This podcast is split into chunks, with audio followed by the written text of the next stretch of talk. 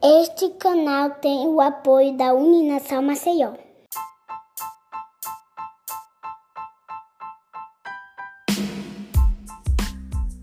Olá, bem-vindo a mais um episódio do É Freud. Hoje o tema é a escola pós-pandemia. E para falar sobre esse assunto, convidamos a professora Jaci Araújo, ela que é pedagoga, doutora em educação e está como diretora-geral da Fundação Bradesco na unidade Maceió.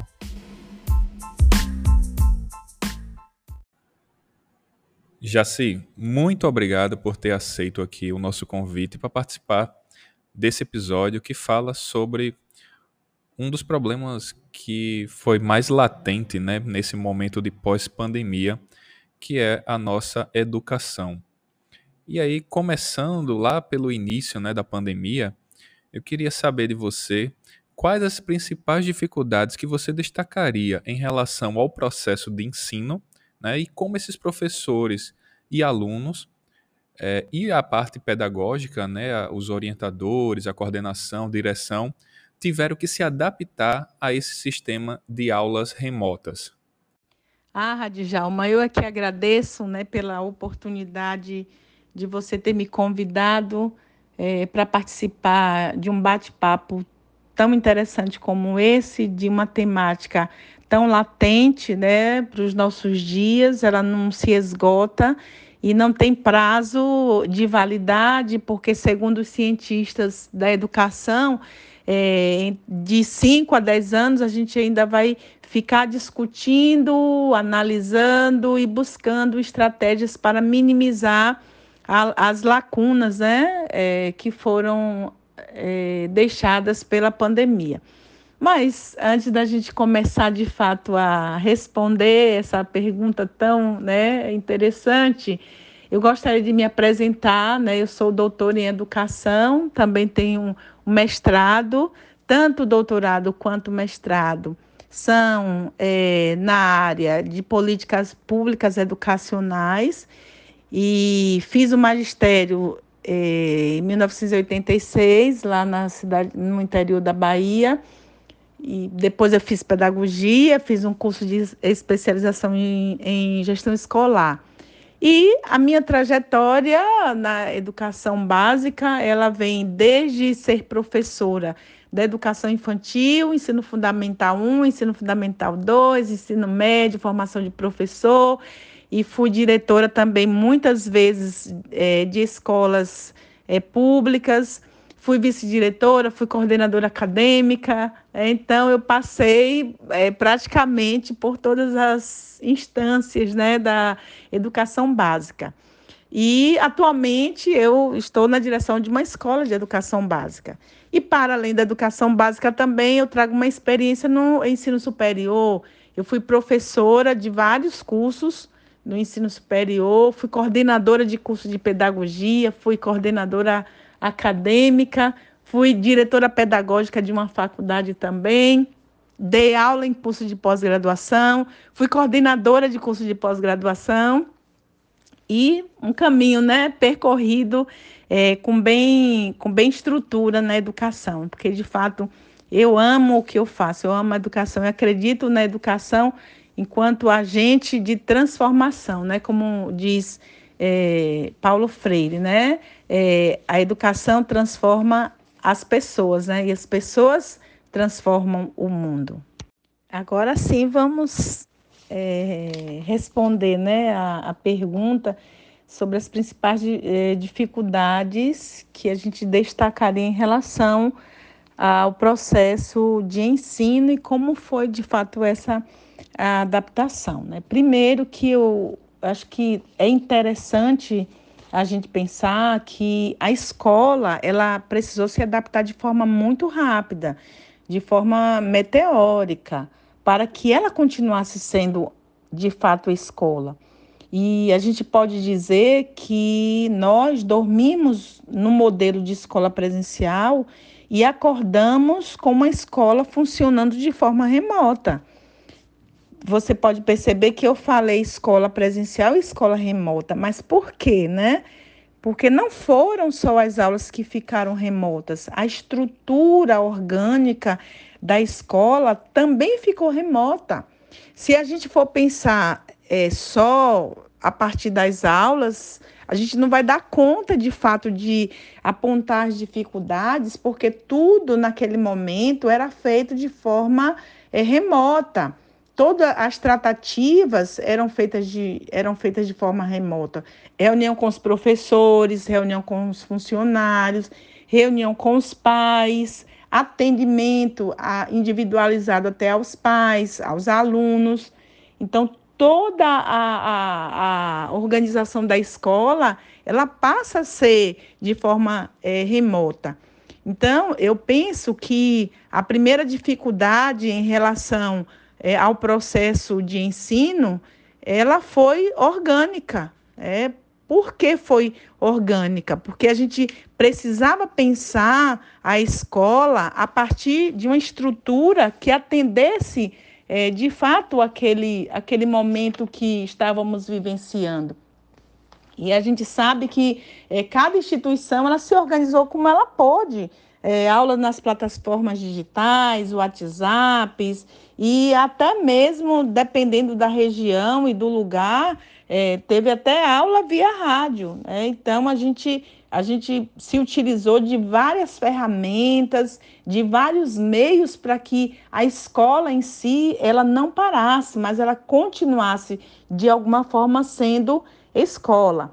E aí, esse desafio, de fato, de, de pensar a escola a partir da sua organicidade, é, a, sua, a dificuldade orgânica inicial que a gente teve para organizar esse novo momento da escola, eu não queria nem chamar de um novo modelo né, de escola, mas essa nova forma é, de ser escola, porque essa forma de, de ser escola, ela, ela foi temporária. Embora a gente, eu particularmente achava que não ia passar de um mês, no máximo dois, nós levamos dois anos, né?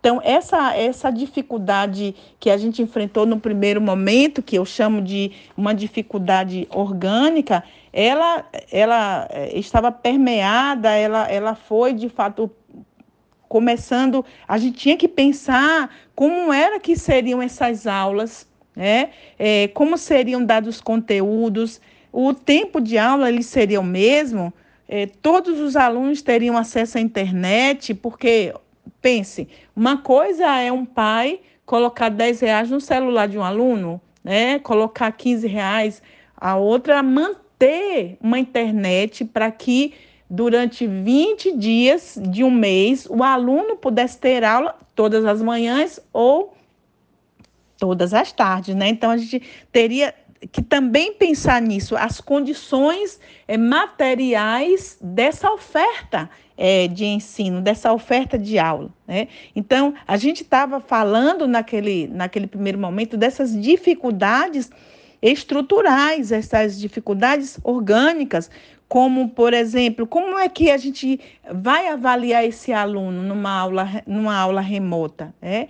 É, quais são esses alunos que têm dificuldade já no presencial e como é que a gente iria, de fato, ajudar esse aluno a superar essas dificuldades? Né? Todos os alunos, de fato, iam poder é, acessar, então eu penso que a primeira dificuldade que a gente é, teve enquanto é, escola foi orgânica, tá? Pensar sobre si, sobre esse movimento que ora ela precisava fazer para dar conta dessa continuidade é, do ensino às nossas crianças e adolescentes, jovens e até mesmo adultos. Então, eu penso que a primeira dificuldade, de fato, foi orgânica.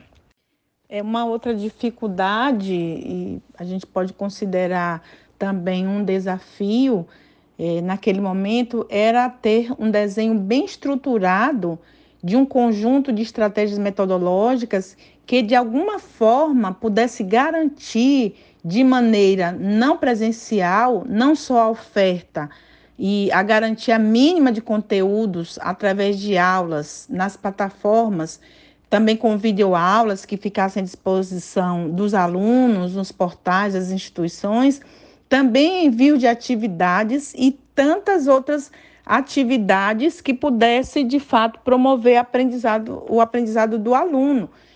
E então a gente pode perceber que tendo esses aspectos pensados e delineados, né, ou seja, uma organização orgânica e uma organização também é, de uma estrutura de estratégias metodológicas que pudesse de fato conduzir o processo de ensino é, e uma busca de fato de garantir o mínimo de qualidade é, tendo em vista o cenário da pandemia, essa adaptação a todo esse movimento, ela precisava ser de forma bem orquestrada.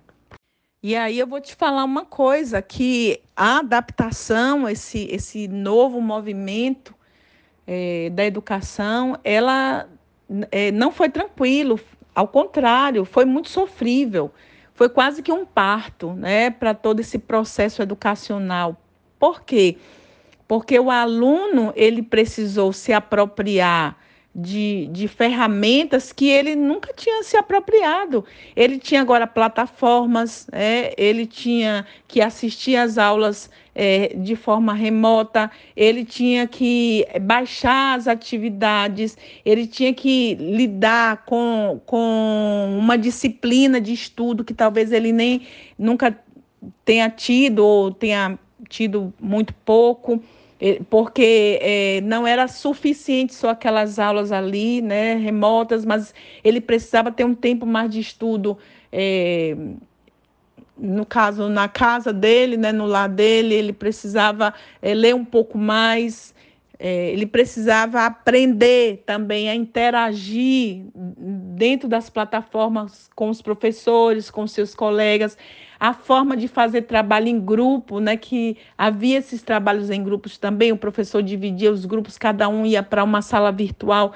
e ali fazia o trabalho. Então ele também teve que se adaptar a isso, esse esse novo movimento, a estar acompanhando aulas no celular. Imagine que tinha é, alunos que tinham um celular bem simples e que quando baixava lá o aplicativo, ele não conseguia acompanhar a aula, ele ficava sem o áudio, ele conseguia, é, é, não conseguia ver. É uma série de dificuldades. Ele teve, eu, eu digo até que o aluno ele teve que se superar. É, não era superar, é, às vezes até no aspecto te tecnológico, mas se superar enquanto sujeito aprendente, enquanto busca de fato de conhecimento, porque quando é, eu mesmo tive tive acesso a vários alunos que eles falavam para mim, olha, Jaci, eu não estou conseguindo, é, o meu celular é ruim, é, quando eu, eu escuto aula, a aula, eu não vejo a imagem, quando eu vejo a imagem, eu não escuto. E o professor, ele teve que, de fato, conhecer essa realidade, porque foram, não foi uma realidade radical, foram realidades, né? O aluno ele, ele enfrentou, ele vivenciou várias realidades e ele precisou de fato se adaptar àquele, àquele movimento, eh, se adaptar a quando ele não conseguia uh, acessar as aulas, quando a internet dele caía. Quando... Nós tivemos alunos que, que moram em, em, em, em lugares é, de fato muito defici deficientes que o aluno ele ia para a porta, sentava ali né, no passeio da, da, da, da casa da vizinha para pegar a internet. Ele teve que se adaptar a esse novo movimento, era tão tranquilo para ele, chegava na escola, o professor estava ali, o professor dava aula, o professor passava atividade, o professor mandava abrir um livro. Agora ele te, tinha que ele mesmo, né, o próprio aluno, buscar soluções para ele ter acesso à aula, que era coisa que a escola não fazia, né? Eu, eu digo a escola de uma maneira geral. É, a escola não, não dava conta disso e ele precisou, de fato, é, se adaptar. Sobretudo, é, é, aprender a fazer uma avaliação online, responder uma prova pela plataforma, certo? A criar hábitos que ele, ele não tinha, na verdade. E o professor nem se fala, porque a gente, a gente, e eu sempre costumo dizer que nós da educação, a gente tem um, um discurso é, muito legal, né? Onde a gente está sempre falando em inovação, em novas formas de ensinar, novas formas de aprender, e a pandemia veio para nos tirar desse locus do comodismo, né? Porque a gente tinha, falava muito, mas a gente acessava pouco as ferramentas é, de inovação, por assim dizer, né? Então, o que, que a gente pensa sobre isso de fato? É de que o professor ele precisou aprender a gravar videoaulas, né? aprender a acessar as, plata as plataformas digitais, aprender a como colocar uma avaliação né? lá no, no, no sistema, lá numa plataforma aprender como corrigir essas atividades dos alunos, como interagir com os alunos que ficavam com as câmeras desligadas. E são muitos os motivos que eles ficavam, desde estar dormindo, estarem dormindo, até mesmo ele se ligar a câmera, né, no, no a, a a, o sistema fecha, né? Então ele também tinha essas demandas. Então a gente não sabia o que estava acontecendo do outro lado. Por que, que o aluno estava sem a câmera? A gente fazia, nós fazíamos confabulações, na verdade, né? deduções. Mas a gente não tinha muita certeza das coisas. E os professores precisavam lidar com esse aluno, que ao mesmo tempo ele estava ali é, conectado, mas que o professor não sentia a presença dele no espaço de aula, entendeu? Então, era algo muito difícil para o professor. O professor teve que se adaptar, teve, teve que entender que eu chamo isso de, de um movimento, né? Desse movimento é, educacional, né? dele ter que ter esse entendimento. Então, ele foi desafiado. A, a todo tempo o professor era desafiado. Não dava para ele é, chegar lá na aula dele, lá remota, e não ter preparado o material. Né? Ele teria que ter um, um material, ele teria que ter é, um, uma segunda alternativa, um segundo plano. É, ele teria que pensar quais habilidades os alunos precisavam é, se apropriar de forma melhor para que ele pudesse gravar as videoaulas dele em cima disso. Enfim, né, uma, uma série de desafios. A direção nem se fala. Imagine você dirigir, né, os diretores aí de escola, os donos de escola, dirigir uma escola home office, né?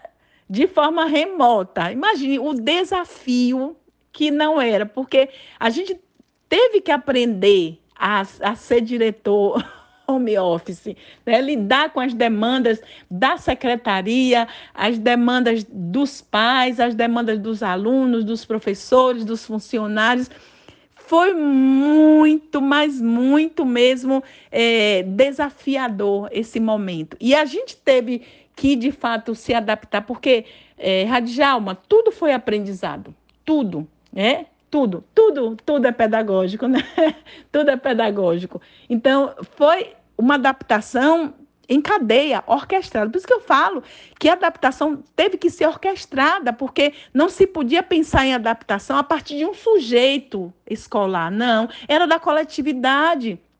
Os orientadores é, que tinham que planejar com os professores, tinham que dar conta né, dos alunos, tinham que dar conta dos pais, eles tinham de fato que estar gerenciando, não sei nem se, se essa palavra cabe, né? Mas eles teriam que estar acompanhando todo o processo metodológico de aprendizado, de troca do professor com o aluno, e a gestão também tinha que estar muito orquestrada com todos e ainda com a família, porque a família agora era é, muito importante para a gente. Não é que nunca fosse, mas o papel da família agora ele estava latente, ele estava evidente. Né? A, a, a parceria entre escola e, e, família foi de fato muito fortalecida. Então, esse movimento dessa adaptação, ela, ela, tinha que ser orquestrada. A gente tinha que pensar a partir, não, a partir do todo, né? não a partir só de um sujeito ou só de um lado da educação. não podia, a gente não podia pensar essa adaptação só para o aluno, porque o professor também precisou se adaptar, o orientador precisou se adaptar, reunir com o professor, é, acompanhar planejamento com o professor online, né? fazer todas as reuniões pedagógicas, acompanhar é, o progresso dos alunos no aprendizado. A direção também precisava também dessa, desse, dessa, desse acompanhamento. Então, a adaptação ela foi feita em conjunto, na coletividade. Todos nós aprendemos uns com os outros. A troca, ela foi mútua. E a troca era o tempo todo. É, é, em todos os momentos havia a troca, era, era a gente tinha que ter muita empatia para entender o aluno, para entender o professor, o professor entender o aluno, a direção entender o conjunto como um todo, os orientadores também entender aluno, entender família, é, entender os professores. Então, esse período de, de adaptação, é, a gente buscou fazer é, esse período uma forma muito sincronizada né, e muito orquestrada para que nenhuma demanda né, pudesse ficar de escanteio, para que todo o processo do ensino ele pudesse de fato ser entendido, compreendido e vivenciado para que a gente tivesse um prejuízo mínimo nesse processo do ensino. Entendi. Jaci, estamos gravando esse episódio no momento em que nos encaminhamos para o final do ano letivo, né? Já estamos aí no quarto bimestre. E após dois anos de aulas remotas, o que mudou no perfil do aluno pós-pandemia?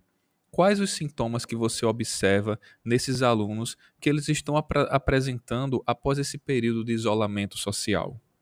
É, Radijal, acho bem interessante é, você trazer essa questão é, do aluno, né, desse retorno do aluno e como é que a gente avalia essas dificuldades apresentadas é, pelos alunos. Né? E, e, é, esse assunto, essa temática, é algo que é, todo mundo vem se debruçando, a escola em si, os cientistas da educação, os pesquisadores, é, as pessoas estão se movimentando para identificar esse novo modelo de aluno que a gente está recebendo, até porque é, a escola também se modificou.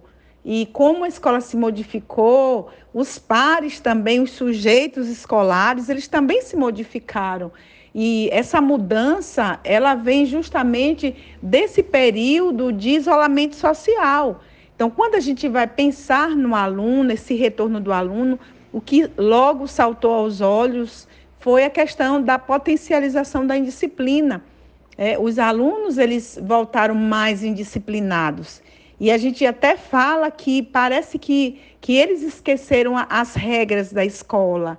Parece que eles não estão lidando ou sabendo lidar com a questão dos limites, é, do que é que a gente pode, enquanto coletividade, né, respeitar, respeitar o outro, respeitar o professor, respeitar os seus colegas, respeitar é, as pessoas que também dão conta de estarem ali ajudando no trabalho pedagógico. E muitas vezes a gente lida com situações em que parece que o aluno ele não está entendendo que ele está numa escola e que a escola demanda regras, e essas regras é para o convívio social. Isso, de fato, é, é muito vivenciado na educação, nas escolas, é uma queixa que os professores, que todas as pessoas envolvidas no processo educativo, é, tem evidenciado. É, e, e, é preciso, de fato, é, reconhecer isso, né, como, não como algo é, de maldade do aluno, mas é como uma consequência. E como é que a gente vai lidar com a indisciplina do aluno? É como uma consequência de um período de isolamento, onde ele estava em casa sozinho, ou com os irmãos, porque a mãe, o pai saía, todo mundo saía, ele ficava lá sozinho, ele comia a hora que ele queria, ele assistia a aula na hora que ele queria, ele ligava lá a, a, a aula remota e muitas vezes ia dormir, é, ele ia fazer outras coisas, ele não estava na escola, apesar da escola ofertar as aulas, mas ele não estava no contexto físico da escola. Ele, ele de fato levou dois anos, a mente dele, em dois anos, é, tipo, foi, não, não vou dizer assim arrancada, né? Mas foi modificada pelo próprio processo do isolamento. Eu acho que isso a gente é, pode, de fato, sentir na pele. Uh, outro aspecto que eu acho que é bem interessante é que a escola passa a receber um aluno mais tecnológico se utilizando de ferramentas tecnológicas para o estudo, até porque eh, no período da pandemia eh, utilizávamos bastante, esse, bastante esse, esses recursos, né? E o interessante disso é que antes o aluno ele usava a tecnologia para as redes sociais, TikTok, Instagram, eh, Face, tanto, tantas outras redes sociais. E ele volta para a escola, ele retorna para a escola. Quando eu digo esse retorno para a escola, é de fato as aulas presenciais. Ele retorna para as aulas presenciais, né, com esse, digamos que um plus, né, porque ele traz uma experiência é, articulada e consolidada nas aulas remotas para o contexto da sala de aula. Ah, isso é um ganho, né? Esse aluno ele, ele chega com esse perfil mais tecnológico. Entretanto, é, há uma preocupação nossa desse aluno ele não ter controle sobre o uso do celular na própria sala de aula, no próprio contexto ali pedagógico educacional. Porque ao tempo que o professor passa uma atividade, uma atividade de pesquisa, ou uma gamificação, ou acesso a uma plataforma, acesso a um vídeo, e aquele aluno, naquele momento, é permitido que ele pegue o celular, que ele é, faça o trabalho, que ele dialogue com seus colegas, que ele interaja ao mesmo tempo com a ferramenta tecnológica e também com seus colegas ali, a gente percebe que o aluno ele não consegue se concentrar na aula, muitas vezes, ou até no trabalho, porque ele quer ficar consultando o celular. Né? A gente percebe isso claramente no contexto da sala de aula. O professor está lá fazendo, dando a aula, fazendo um movimento diferente, e ele tá, está ali, né, sedento para pegar o celular, para olhar o WhatsApp, para olhar o Face, o Instagram, para olhar outras ferramentas que não naquele momento de sala de aula. Não sei se seria até uma coisa legal para se pesquisar, né? Essa, esse apego ao celular, é, essa, essa coisa que o aluno ele não consegue se desvencilhar. É, de ficar meia hora sem, ter, sem acessar o celular. E, e eu, eu acredito que isso se tornou quase que, quase que um vício, né? É, para que o aluno pudesse ficar ali apegado à questão do celular. Eu acho que essa é uma demanda que merece um estudo e merece também um olhar de nós, né, educadores, da escola como um todo, sobre esse perfil de aluno que chegou para nós, que ele não consegue se ficar muito tempo fora do acesso ao celular. Eu, eu acredito que isso é muito preocupante, porque é, na pandemia ele já levava um tempo, digamos, se ele estudasse de manhã, a manhã inteira com o celular assistindo a aula ou à tarde, e depois terminava as aulas, ele ia pesquisar, ou ele ia acessar as redes sociais, ele ia jogar, ele ia jogar bastante, que a gente sabe que os alunos é, jogaram bastante, bastante é, no tempo da pandemia, e eles trazem essa dependência do celular para a sala de aula, para as nossas aulas. E a gente não pode, de fato, é, fechar os olhos para isso. Eu acho que essa deve ser uma discussão que deve permear né, o campo da educação. Nós, os educadores, a gente precisa refletir sobre isso e pensar também quais estratégias usaríamos ou vamos usar para minimizar essa dependência, né, dependência mental e psicológica do, da utilização do celular dentro da escola, né, mas fora do campo pedagógico. Perfeito. Agora, a gente dando um foco agora nos professores, como você percebe o comportamento dos professores pós-pandemia? Quais são as principais queixas desses professores em relação a esse novo ambiente de trabalho né, em relação aos seus medos, às suas angústias, às suas inseguranças e em relação também ao aprendizado do aluno. É bastante é, interessante essa, essa sua pergunta em relação é, aos nossos colegas é, professores, né? O comportamento deles é, pós-pandemia. É, lembrando né, que o professor ele também vivenciou a pandemia, ele também vivenciou o isolamento social, ele precisou se reinventar, é, se apropriar de ferramentas, como eu falei anteriormente, para poder é, dar conta do ensino, dar conta do processo educativo é, do aluno. E ele voltou junto com o aluno para o contexto de sala de aula. É. E, o, e quais são, então, essas queixas que os professores mais fazem? As queixas é, a partir daquilo que a gente falou há poucos momentos, né? É que o aluno ele, ele tem dificuldade de estudar, que ele tem dificuldade de se concentrar, de que o aluno tem dificuldades de lidar com o celular, o uso do celular em sala de aula, que tem sido um desafio é bastante grande para os professores. Ele tem que ficar falando para o aluno que não é o momento do aluno consultar as redes sociais.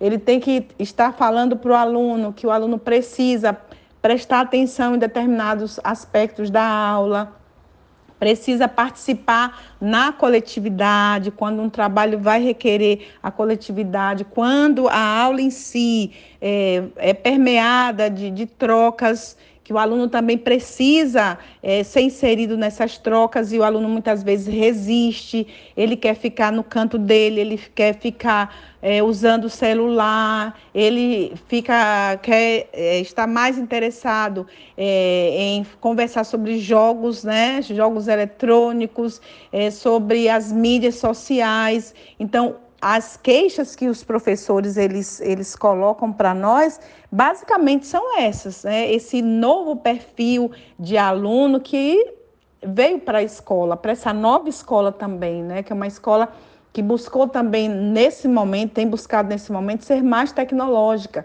E a gente tem que é, trazer esse aspecto para o professor também, para que ele possa compreender esse novo aluno, que ele também é um novo professor, porque ele também está aprendendo a, no presencial, é, usar as ferramentas tecnológicas.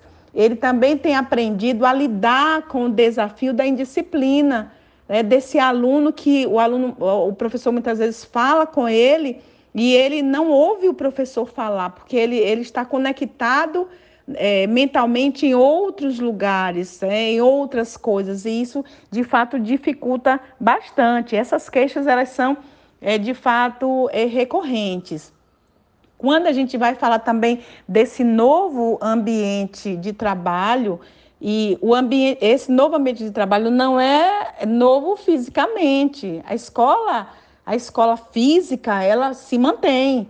É, o que que esse professor ele ele, e esse que eu chamo de novo professor, porque ele, ele traz uma concepção mais nova, né, agora, ou nova, em relação a ensinar e aprender, porque ele refletiu sobre o processo educativo é, na pandemia. Ele traz uma experiência da pandemia para a sala de aula, ele percebeu que tem muita coisa que, que deu certo e que ele precisa continuar aplicando no locus pedagógico dele.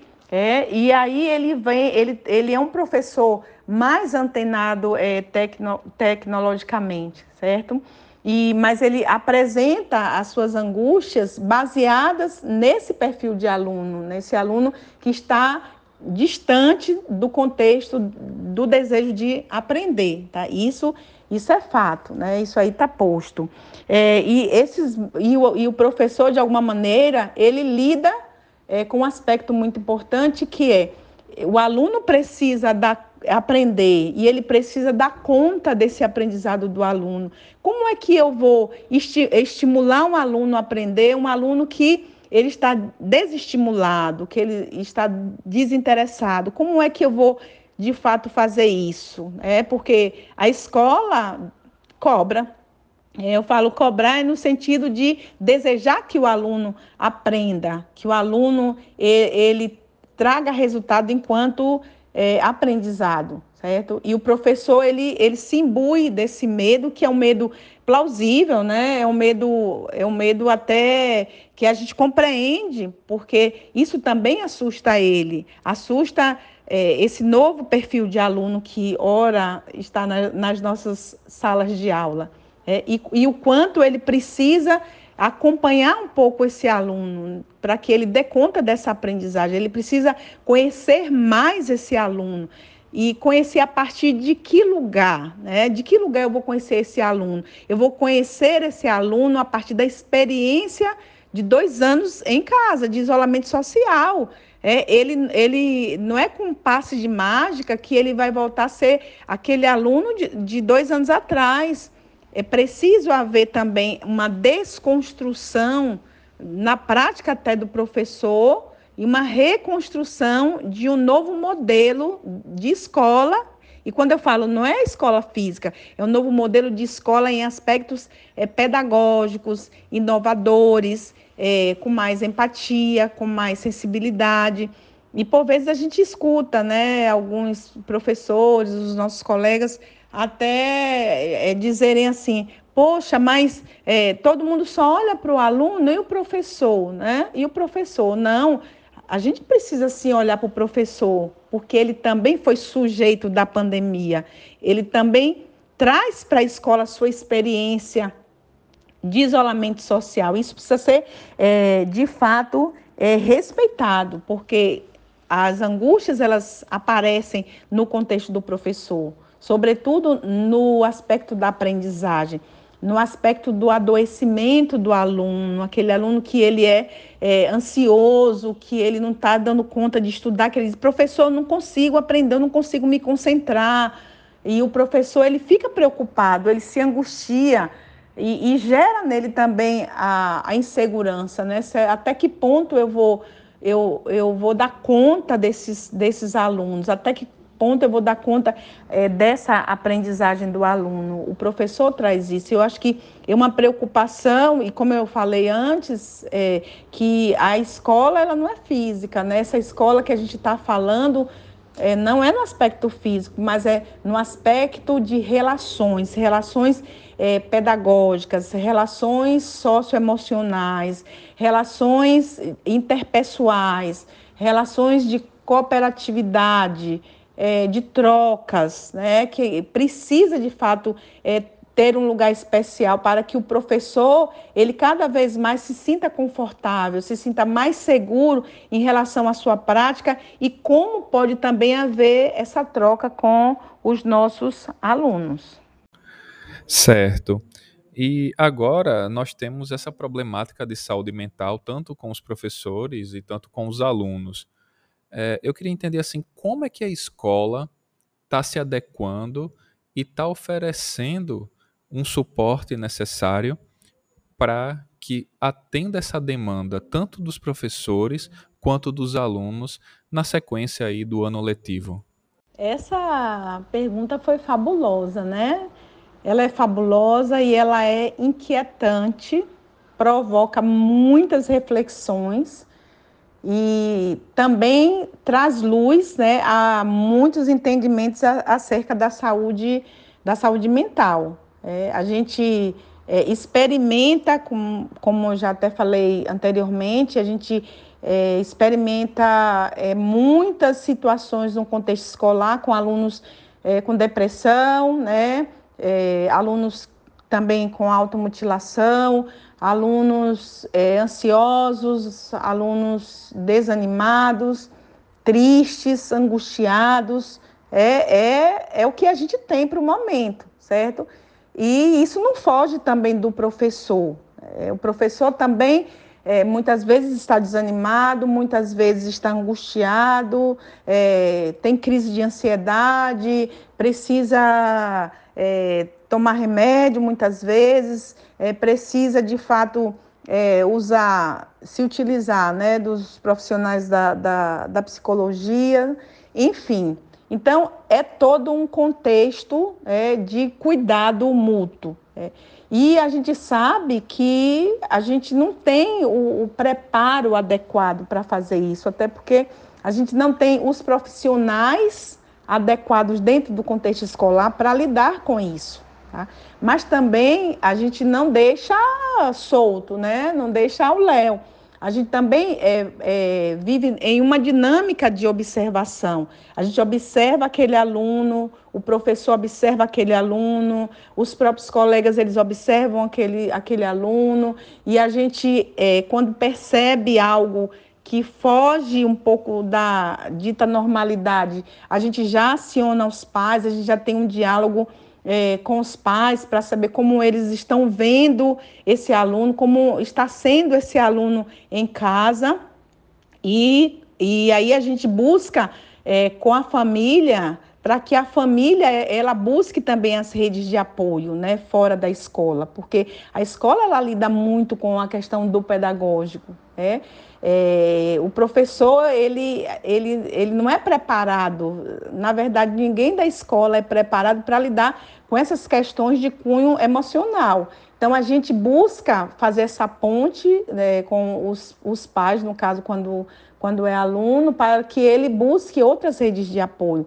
E a escola, ela fica de fato acompanhando, é, ela fica dando aquele, aquele apoio, se aproximando, conversando é, com o aluno, é, é, é trocando com o aluno é, a, a questão de como ele de fato está, certo? Então a gente faz esse, esse um apoio, é um trabalho de fato mais de apoio, né? Porque a gente não, a escola em si ela não, não tem essa preparação certo? Então a gente, a gente busca apoiar o aluno no sentido de minimizar esses efeitos é, da pandemia, né, do, do socioemocional. Isso, a escola, ela, ela de fato aponta para isso. Em relação aos professores, é sempre o cuidado mesmo de, de, de interagir, de se aproximar, de perguntar muito, né, de, de travar diálogos mais profundos com o professor, de se preocupar como de fato ele está, como ele está se sentindo. Eu acho que esse é um olhar da escola, essa é uma preocupação da escola, como eu já falei, né? A gente não tem um profissional adequado dentro das escolas é, para tratar com, com essas questões. Então a gente busca é, ter a empatia, que para mim é primordial.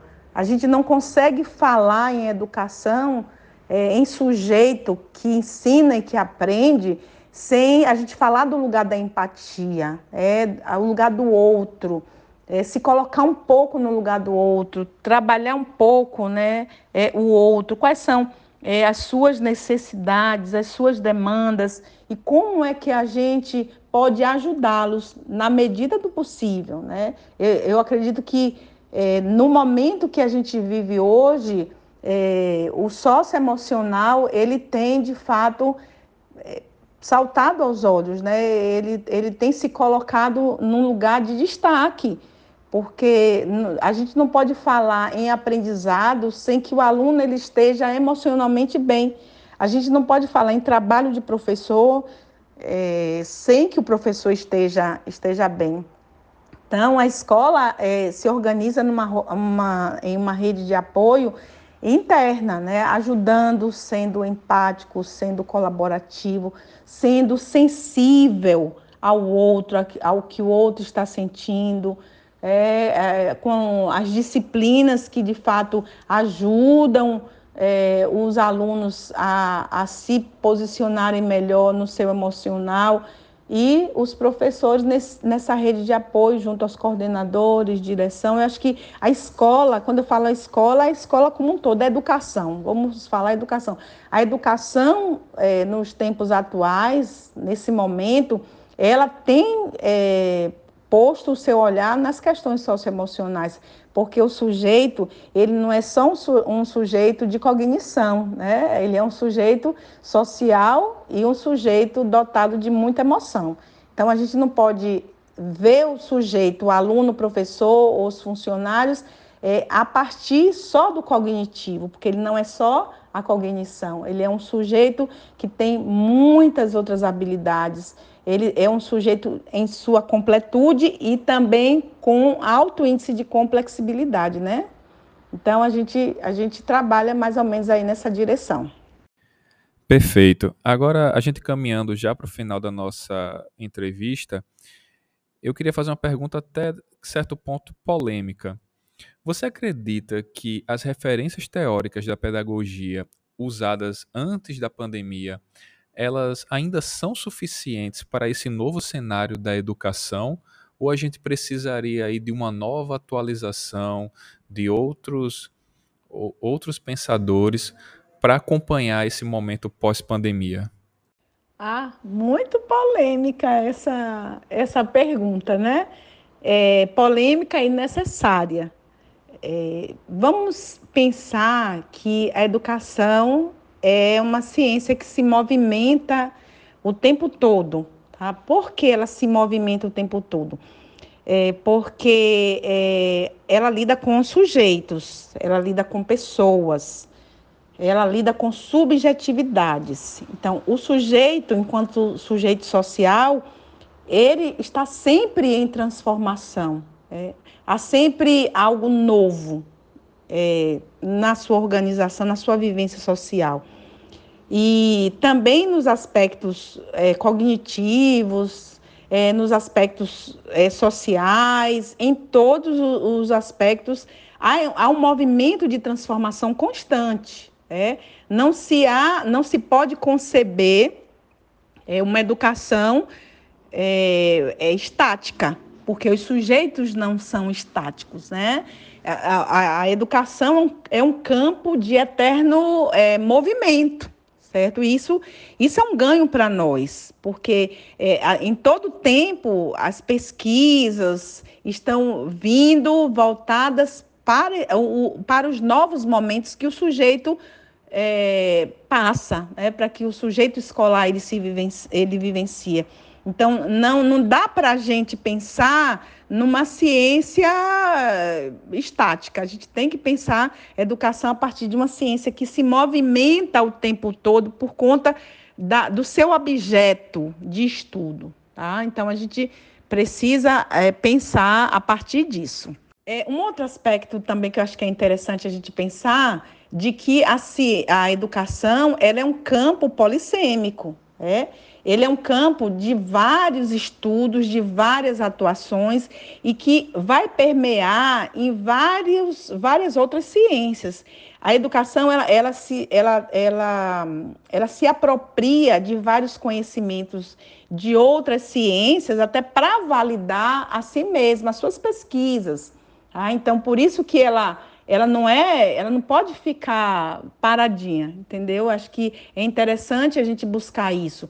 É, a educação, ela busca, tem suas pesquisas na área de políticas públicas educacionais, que é o meu caso, é na área da psicologia, na área da sociologia da, da educação, ela na área da filosofia da educação, a neurociência, é, economia da educação, é, financiamento. Então, são vários olhares de pesquisa para, para a educação. Então, ela é polissêmica, ela tem vários sentidos, ela produz vários sentidos, na verdade.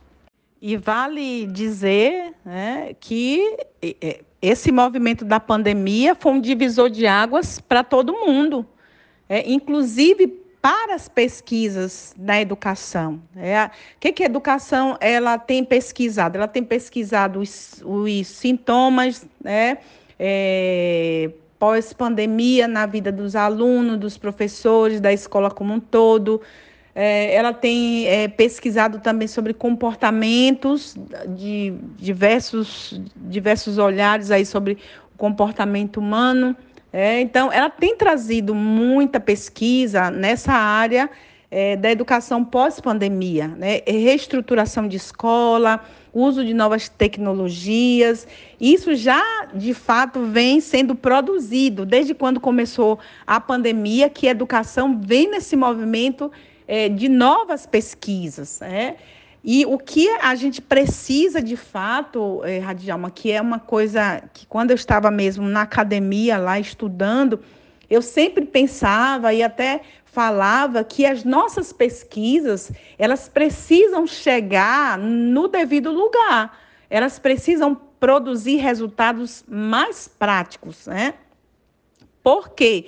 Porque é, quando as pesquisas elas saem das, da, dos compêndios das bibliotecas é, e até mesmo dos congressos porque é, um, talvez um professor ele não tem acesso a um congresso, ele não vai a um congresso, ele, ele não sabe o que está se discutindo nas teorias novas acerca é, da, da, utilização dos recursos na pandemia, desse novo modelo de aluno, desse novo modelo de escola, desse novo, desse novo professor ele não sabe eh, os resultados da pesquisa. Essas pesquisas, elas precisam chegar às escolas, elas precisam ser, é, ser colocadas eh, de forma muito clara para que o professor entenda e, e aquilo e tudo aquilo que vem em forma de pesquisa traga um resultado de alguma maneira prática para a escola. Né? Eu não estou falando aqui que toda pesquisa ela deve ser pragmática, ao contrário, né? eu não falo sobre isso, eu falo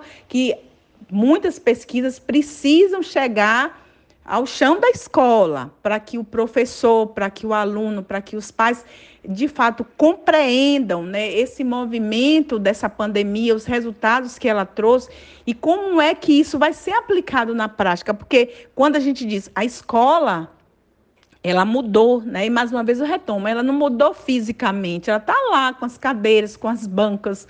É, não, ela, ela mudou na sua concepção de ser escola, ela mudou no, no, seu fazer pedagógico, nas relações pedagógicas. Ela traz essa mudança. Então, é, essas pesquisas, elas já estão sendo fomentadas, né? ela, ela já, já, tem, já temos até alguns resultados dessa pesquisa. E, mais uma vez, eu te falo que a gente precisa é, trazer essa pesquisa para a prática, essas pesquisas para a prática, para que a gente saiba de fato como trabalhar, porque se a gente está falando, se os cientistas é, da educação estão falando que a gente tem um prejuízo de 5 a 10 anos né, no campo da educação, essas pesquisas elas têm que trazer algumas soluções, alguns apontamentos para que a gente retome é, ou potencialize esse novo movimento em termos de resultado na aprendizagem do aluno. É esse, é, é esse, novo modelo, né? Não sei nem se chama modelo, né? Porque eu não gosto muito até dessa palavra modelo, né? Mas essa, esse novo fazer, né? esse novo olhar para a questão é, de fato pedagógica da escola, certo? Então, é, é, muito, é traz uma complexidade, na verdade, é, falar sobre isso, sobre essas pesquisas. É, não é que a gente vai desconstruir tudo, né? Mas a gente tem que, de fato, ser provocado. É, as, as, universidades, é, os grandes centros de pesquisa é, da educação e de, das outras ciências que, que, de fato, também se debruçam é, na educação, trazer luz para esse novo momento. É, é, a gente não vai ter grandes rupturas, porque a educação se a gente vai analisar a trajetória da educação, a educação ela nunca é, ou, nunca houve nela uma grande ruptura. Ela vai é, rompendo aos poucos, ela vai refletindo, porque a própria dinâmica é, da educação é essa, porque a gente está lidando com sujeitos, a gente está tá lidando com sujeito de subjetividade. Então, esse movimento ele, ele precisa ocorrer. Agora, que é certo, que a educação não é mais a mesma, a escola não é mais a mesma porque os seus sujeitos escolares, eles não são mais os mesmos. Jaci, muito obrigado por ter participado aqui do nosso episódio. Espero poder contar com você em outras oportunidades.